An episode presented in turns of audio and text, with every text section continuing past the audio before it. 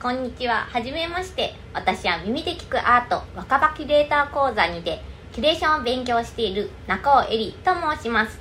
本日は2023年11月12日日曜日。福岡市中央区大名にあります。バーステラに来ています。と言いますのも今回耳で聞くアートで私中尾よりが初キュレーションをさせていただいた作家の高梨まりかさんがこちらのバーステラでこれから展示をされるということで現在活動の拠点にされている大分県からここ福岡に来られていましたので耳で聞くアートのために制作された作品についてお話を伺いにやってきました。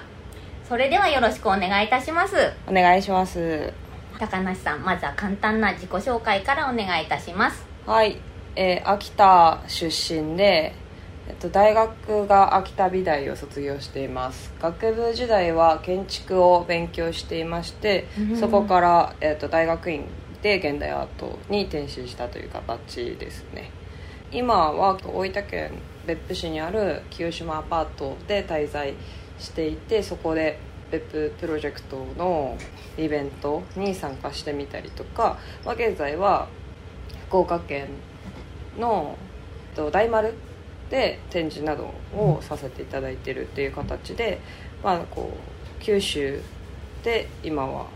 活動しているというような形です。はいあの私はあの福岡に住んであの、まあ、八女というところで現在あの生活をしているんですけれども秋田県ご出身の高梨さんとの出会いも福岡県筑後市でした、2022年7月に福岡県筑後市にありますギャラリーとブックカフェがあるホテル明治館というところで高梨さんがおよそ1ヶ月の間筑後市に滞在しまして近隣の環境や歴史から得たインスピレーションをもとに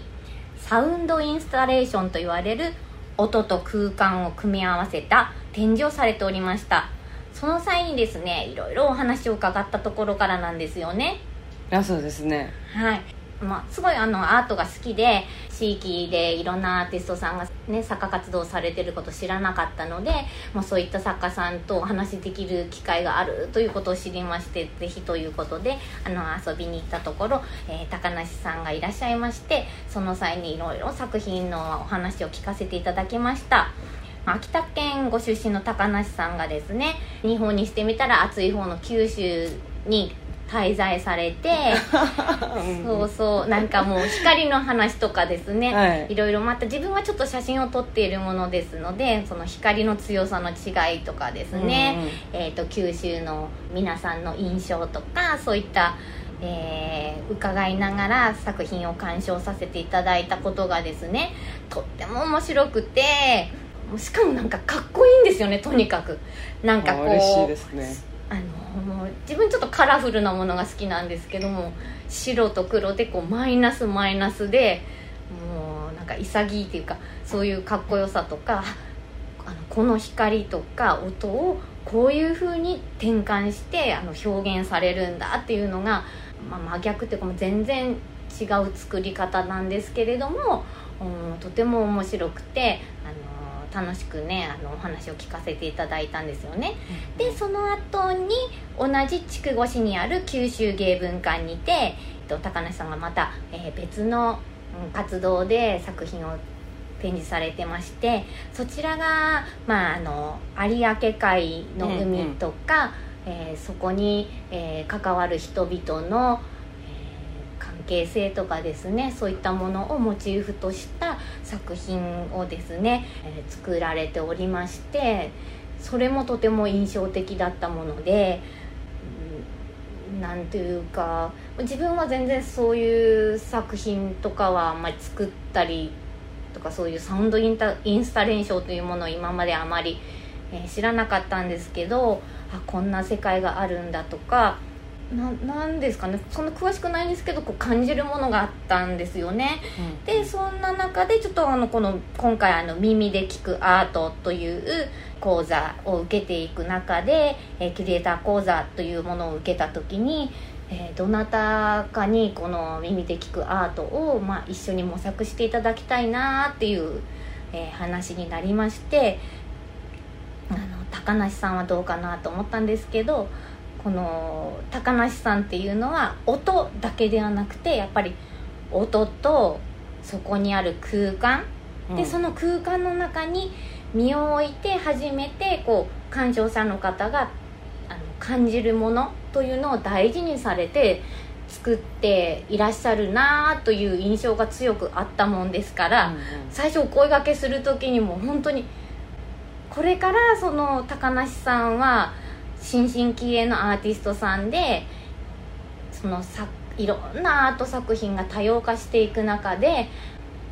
どんな作品を作られていくのかなっていう思いとその空間も音もそこに置く形色も全てこだわり抜いて作ってるっていう私は受け取り方だったんで音だけで作品を作るっていうことがそれはもう機材とか、うん、もう知識音を収録する知識とかかっかりあのお持ちとは思うもののあのそこからその空間を取ってしまうっていうことが どう作家さんとして大丈夫なのかなということとまあそのネットとか音のその音声コンテンツのその架空の空間をどう捉えられて作品を作られるのかなという興味とあって、うんうん、作ってもらいたいかなと思ってちょっとお声かけをしたという経緯があります。そういった高梨さん普段音だけでなく空間や光立体など色や形を組み合わせて実際その中に身を置いて作品を鑑賞するというスタイルのサウンドインスタレーションを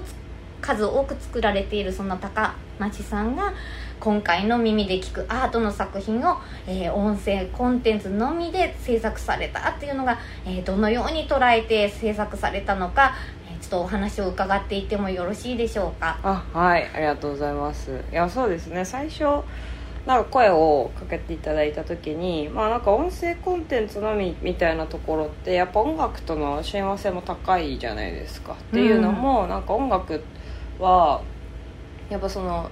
聞き手がどれぐらいイマジネーションをふらなんかこう膨らませて、うん、でそこにこう没入していくかみたいなところがありますよね、うん、でなんか私のそのサウンドインスタレーションっていうのは多分ある意味そのライブみたいな感じだと思うしだからその照明機材とか、うん、そのインスタレーションの一つのこう機材とかも舞台照明を持ってきたりとか、うん、そうそういう意味でもなんか私的にもなんかこうまあ音楽とか音っていうものがまあ主題としてあありつつやっぱそこにしつらいを作るみたいな形式って結構ライブみたいな、うん、なんかそういうイメージなんですよね。だから結構私の作品を鑑賞された人たちは、はい、そうちょっと舞台装置みたいだよねとかなんか映画のセットみたいだねっていうふうになんか言われることがあるっていうのがあってだから今回その音にかなり絞っていくっていうのはなんか私のやりたいことともリンクするしだからそういう意味ではかなり前向きにそのお題というかテーマをこう受け取っていったっていうのがあるのであまり苦なくこう作品を制作することができたっていう感じですね。わあそうなんですね。私あ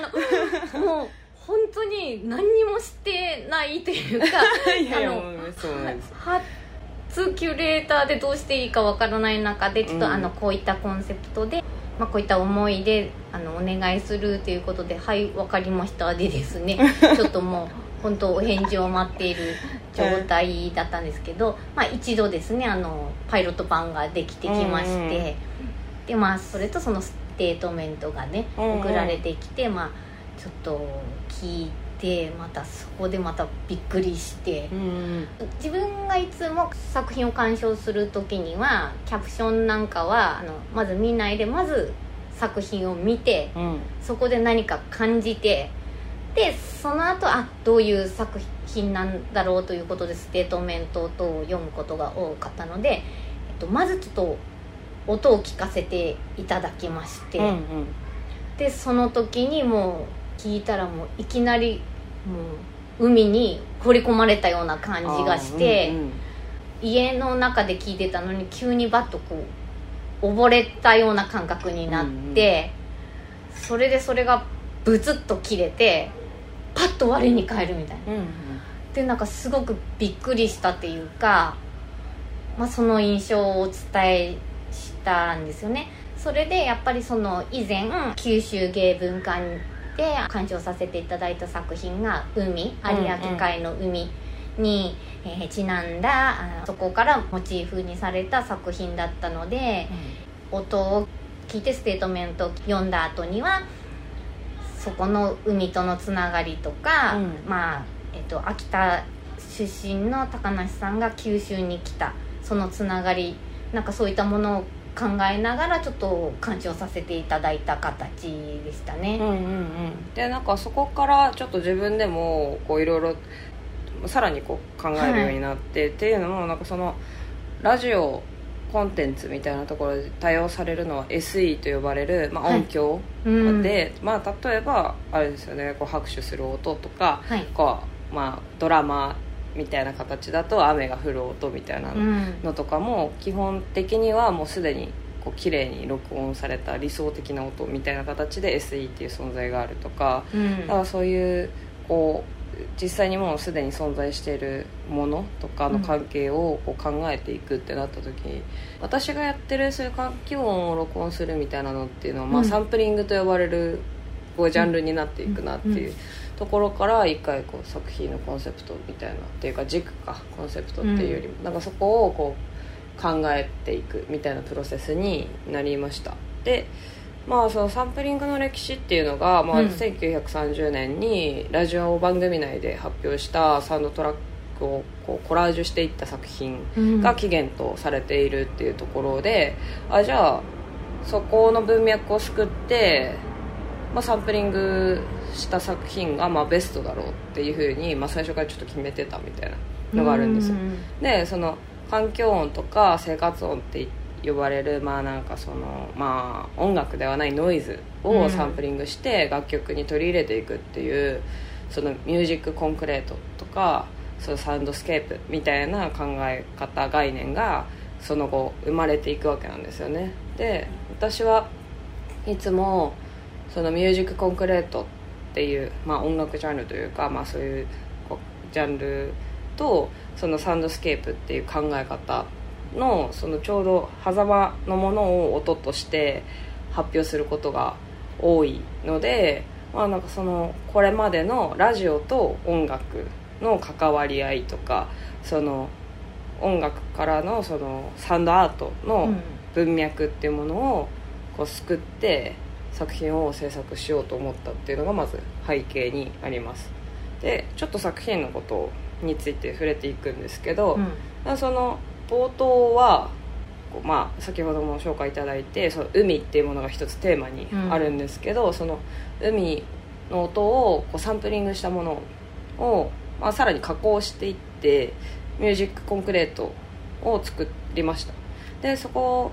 から虫の音とか歩く音を契機にサウンドトラックを差し込んでいます。まあこれはちょっと裏話になっちゃうんですけどそれは坂本龍一作の「なんかウォーカー」っていう楽曲があってそれも最初にこう歩く音からその楽曲につながっていくっていうところでなんかかっこいいなと思ってそれをこうやったって感じですけど。で途中で詩を一節朗読したんですけど、うん。なんかそれはこう福岡県といえば私はなんかブライ派のダン・カズオなんですよ、うん。青い花をうん。出しててでその青い花っていうのがもう第1巻で終了してしまう。なんか今で言うと結構なんかこう伝説的な本なんですよ。太宰治あ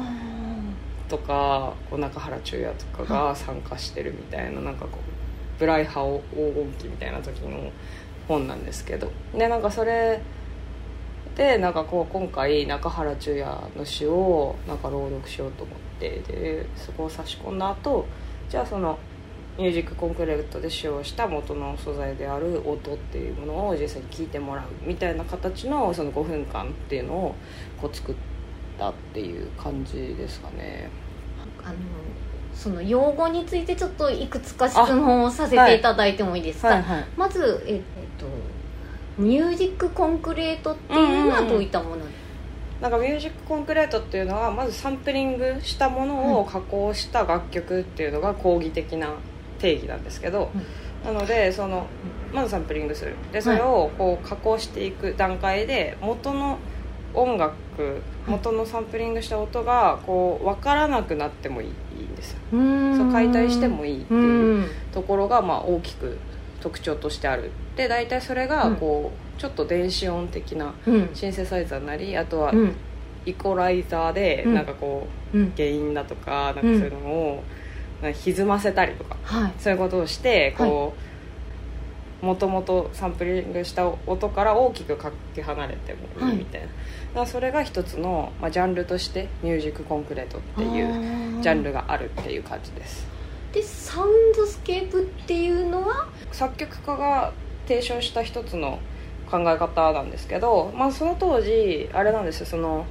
産業革命とかがいろいろ起こってって、はい、なんかその一つの問題として騒音問題みたいなのがあるみたいな、うん。その時代背景があったのでその音の、まあ、サウンドスケープっていうのは、まあ、直訳すると音の風景なわけですよ、うんうん、なのでその自分たちの聞こえてる音っていうものがその騒音も含めてなんかどういうふうに形成されていってそのノイズっていうものがなんかどう社会とのつながりの中で起こってるのかっていうのを考えていくみたいなのが一つのサウンドスケープの考え方です。あの私がですね以前明治館ですとか九州芸文館であの、うん、見させていただいた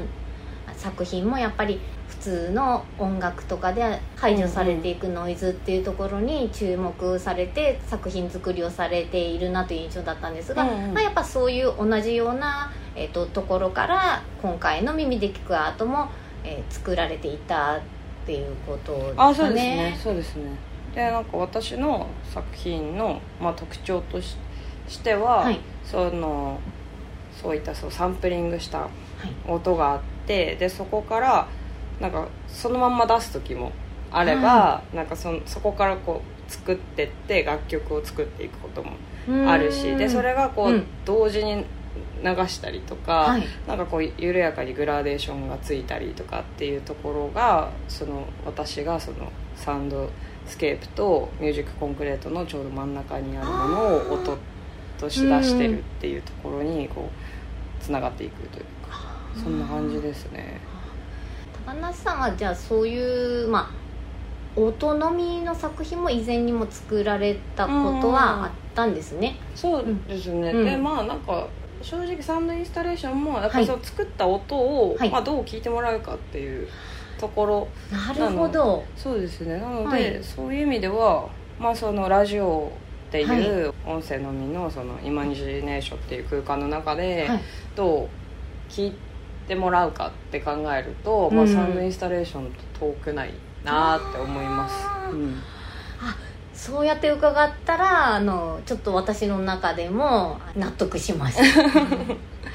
そうですね、でまあ今回は、うん、その中原中也の「妹よ」っていう、はい、こう詩の一節を朗読したんですけど、うん、まあ、それは宮沢賢治が妹に対して読んだ詩にインスパイアされて制作された追悼の詩なわけです。でまあ今では、まあ、その海の向こう側でいろんなそのすごく悲劇的な事件や出来事がなんか散見される中で、うん、なんか遠くの誰かを忍んで作られた詩っていうのを、まあ、サンプリングするのが、今最も必要なことなんじゃないかなっていうふうに思ったっていうところで、うん、ちょっと中原中也の詩を持ってきたっていう感じですね。だからこう、うん、いっぱいねなんかこうテロなりなんかでももう品質してるしでその中でねなんかこうお母さんのこともあるしなんかこう戦争みたいなものも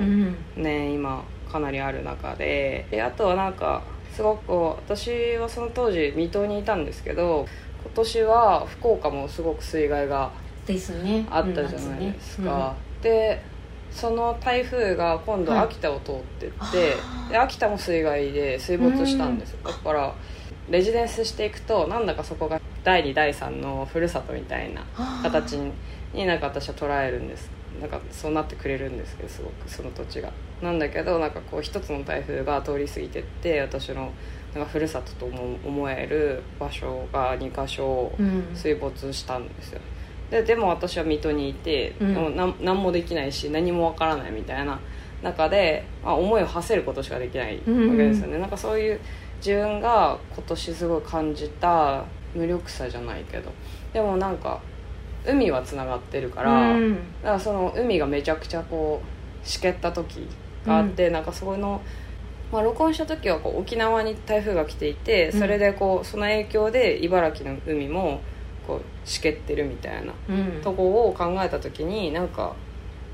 すごい当たり前なんだけど海ってつながってるんだなみたいなのを、うん。まあ、音を通してこう分かるみたいなのがあったんですよね。だからこう時間とか空間でつながった一つの相対としての海っていうのはだから秩序とか混沌みたいなものも破壊と生成みたいなものとかあとは災いと富とか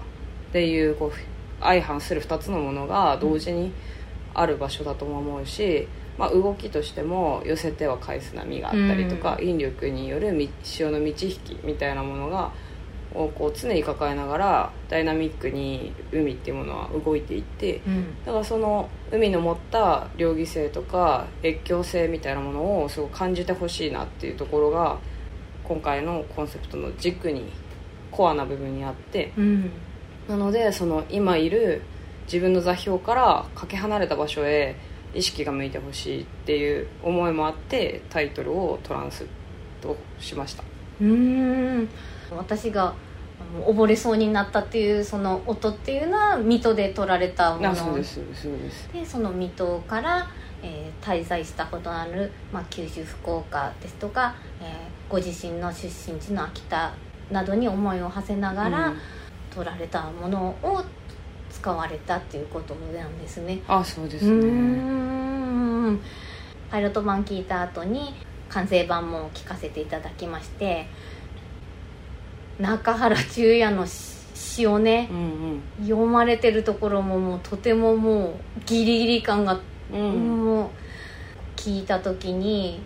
すごい暑い夏の真っ昼間なんですよ。うん。真っ昼間の夏の日なんですよ。うん。夏の日なんですけども心の中が真っ暗でう、ん。今にも本当海に身を投げ出してしまいそうなもう本当に危うさとそのギリギリの感じにこうバンって聞いた瞬間にこうなんだこれやって飲み込まれてであーってなったらブツって終わってまた現実の今いるこの部屋に戻るみたいな感じがして、でタイトルの「トランスも」あの、ね、曲のジャンルにもあるトランスも思うし、パッとそれで遠くにうん。あのトトリップっていうか、うんうん。するっていう感じもすごく伝わるなと思って自分も結構音楽が好きで、うんうん。聴いたりするのが好きなんでそれをすごく感じてもうとにかくかっこいいなっていう。あなんかもうちょっ嬉しいですね。ともう本当言葉ってちょっと説明するのがちょっと難しいんですけど、うんうん。そういうもう本当にガッと聞いた瞬間に引きずり込まれるっていうかですね、うんうん。その感覚がとても印象的な作品ですごいなと。はい。嬉しいですね、そうですね、うん。なんかその、まあ、ちょっと付け足すと、うん。そのトランスはは音楽ジャンルとしてのトランスだったりとか、はい。まあ、トランス状態みたいな状態を示すトランスは、まあ、やっぱりそのイマジネーションも含めて、うん。なんかここいる現地点からはい。こう、まあ、トリップするじゃないですか、うんうんでもう一つのトラスっていう言葉は、まあ、そういうこう何かを通り過ぎるとか何かをうん。こう超えていくとかあー。なんかそういう意味合いのこう単語なんですよね。なんかそれがこう、まあ、一応スペルとかは違うから別の単語にはなってるんですけどでもすごく音も一緒だし、うん。でなんかこう意味合いもなんだかちょっと似てるじゃないですか、うん。だからそこもすごくこう含みがあるっていうか、うん。すごく大事な言葉な気がするなと思ったからそこでねなんかその中尾さんがすごくこう感化してもらえたっていうのはすごく嬉しいなと思いました。なんかこう直接あのまあアーティストさんにこう自分の感想を述べることも結構緊張すそうですよね。るんですよね。あのいやそんなん違うとか。でもこうでもすごく他の作品を鑑賞させてもらった時とそれよりさらにまあなんかすごいものですね、うんうん。あの体感させてもらった感じがしました。ああもうありがとうございました。本急に頼んで。いやいや。いやいや。いやねうん、他なんかあの今ここは、えー福岡市中央区天神のバーステラ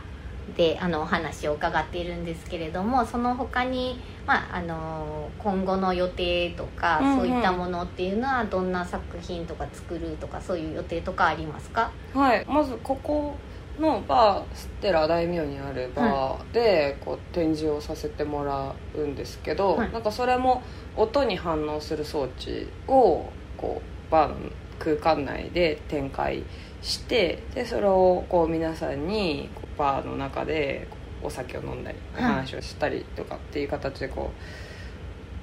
うやりながら、まあ、鑑賞してもらうっていうようなスタイルなんですよね。うんうん。でそのなんかバーっていう、まあ、空間がなんだかこう話をこう聞いているのか聞かされているのかとか、はい。話してるのかそれとも話すように促されてるのかとかっていう意味でなんかすごく面白い場所だなっていうのが今のそのバーに対する考えなんですよ。う。ん。で考えた時うんになんか聞くっていう行為もなんだかその聞いているのか聞かされてるのかわからないじゃないですか。っていうのもも耳にはまぶたみたいな機能がないから、うんでその中で人間はそのこう自分にとって必要な情報っていうものをこうピックアップして、うん。でそれ以外はこううん。無意識のうちにこう配慮してるというか聞いてないみたいなうん認識してないっていう状態じゃないですか、なんかその状態聞くっていううん。その状態となんだかそのバーでの振る舞いみたいなものがなんかこうリンクするような感じがあってなのでなんかそういうこう音を可視化させる装置をここのバーに展開しようかなっていうふうに思ってるんですよね。うん。なんかこう場が盛り上がったら、うん。その装置はすごくうん触れていくし、でなんていうかそのたくさん音が溢れてる中でこうここの空間そのバーの中でははい。どういうふうな音の情報がこう交差していってるのかっていうのがその装置を見れば分かるみたいなものがなんかこう今回、まあ、生きた空間の中でそのうん営業もされてて人も来てでそこでこう繰り広げられる、まあ、その日のなんかドラマみたいなものがあるって中でなんかこう作品を展示するみたいになった時になんか私の音を聞いてもらうっていうよりは、うん。今あるこの環境音というか、そういう皆さんの話し声をそう別のものに転換するっていうところでそういう装置を作ろうみたいな風になってったっていうのが今回のやつですね。なので、うん。なんかタイトルもはい。なんか「It is what we hear in sound at Stella」っていうことにしてなので私たちは音の中で聞くステラっていう場所でみたいなタイトルにしたんですよね、みたいなところで、まあ、こう今回のその大名で展示しようと思ってる作品は、まあ、そういった形になってます、バーって面白いですよね。あのまあ一人で来られる人も多いでしょうし、うん。そういう人っていうのは他の人の会話をまああの聞いてか聞かずしてかこうんううん。耳にしながら、まあ、自分の世界に浸りながら飲む人もいるでしょうし、やっぱ氷のカラカランとかいう音とかね、でまたそこでこうたまたま隣になった人とも喋るかもしれないし、もうお酒も回ってるからもうそれこそ聞いてるのか聞いてないのか 喋ってるのか喋ってないのかね。うん。本当いろいろなことが交錯するようなものとただ空間にいてもらうだけじゃなくていた人がまた反応してどんどん変わっていくような、また新たな試みですかね。あそうですね、うん。うん。インタラクティブなものをバーっていう場所にインストールするその作品を展開していくっていうのがなんか一番望ましいんじゃないかなっていうのがこれから作ろうとしてる展示のもうすごい軸な部分です。えっと、その展示は、えっと、いつからいつまでの予定なんですか？今日が11月12日なので、はい。あ来週です。17か。17日金曜日から始めてでまあ1ヶ月程度の予定ですねね、合わせてねあのすぐそばの百貨店ですねんうん。大丸でも、えっと今滞在されてる清島アパートからの展示もねされてますもんね、そうですね28日までうん。やってます、ちなみに今後はどういった活動をされる予定なんですかね？なんか今年度は、なんか1月の半ばになんか別府で清島アパート展があるんですよ、でそこで新作を展示するっていう形でなので12月は、まあ、その新作を多分別府で制作していくっていう形ですね。で2月からは愛知に滞在して、はい。その個展を開いてもらえるんですけどそこで準備しつつ3月は愛知のギャラリーで個展っていうような形の今年度の動きだと思います もう次々ですね。うんうん、うん。ありがたいですね。うん。すごく楽しみですどれも。九州に滞在されるのはもう12月まで。うん12月1月までです、2月からは愛知になります、これからもずっとそういうレジデンスでの活動をしていく予定そうですね、うん。でもあんまり来年度のことは決まってないんですけどはなんかうん。九島アパートなり、まあ、九州にこのまま滞在できたら面白いなっては思ってるって感じです。ああなるほどですね。ちょっと寂しかったのがっていうかあのやっぱ私はずっと福岡の八女にずっと住んでいるので、うんうん。レジデンスで滞在された作家さんがあの転々とされるので、うんうん。あのこ